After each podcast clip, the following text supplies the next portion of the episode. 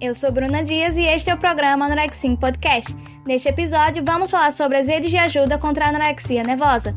Antes de iniciarmos nosso programa, convido os ouvintes a conhecer os demais programas dessa série, produzidos no âmbito IFPB Campus Esperança como requisito básico para a conclusão de TCC.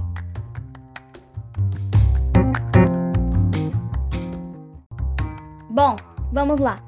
Você sabia que, de acordo com o Manual de Psiquiatria de Diagnóstico de Distúrbios Mentais, publicado pela Associação Americana de Psiquiatria, um em cada cinco mulheres sofrem de algum transtorno alimentar, classificado como doença mental ou de algum tipo de hábito alimentar desordenado? As redes de auxílio são de suma importância. O GENTA, Grupo Especializado em Nutrição e Transtornos Alimentares, é um grupo de nutricionistas e uma educadora física que tem a missão de estudar, pesquisar e discutir formas de tratar e prevenir os transtornos alimentares e a obesidade. Através do site do mesmo você pode encontrar locais e instituições de tratamento pelo Brasil, o contato dos membros do GENTA, um blog e materiais educacionais.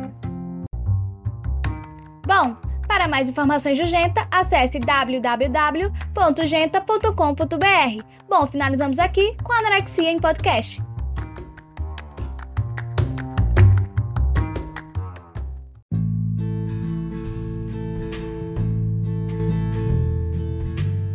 Atenção!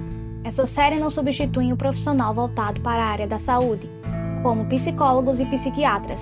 Para mais informações, procure o auxílio dos mesmos.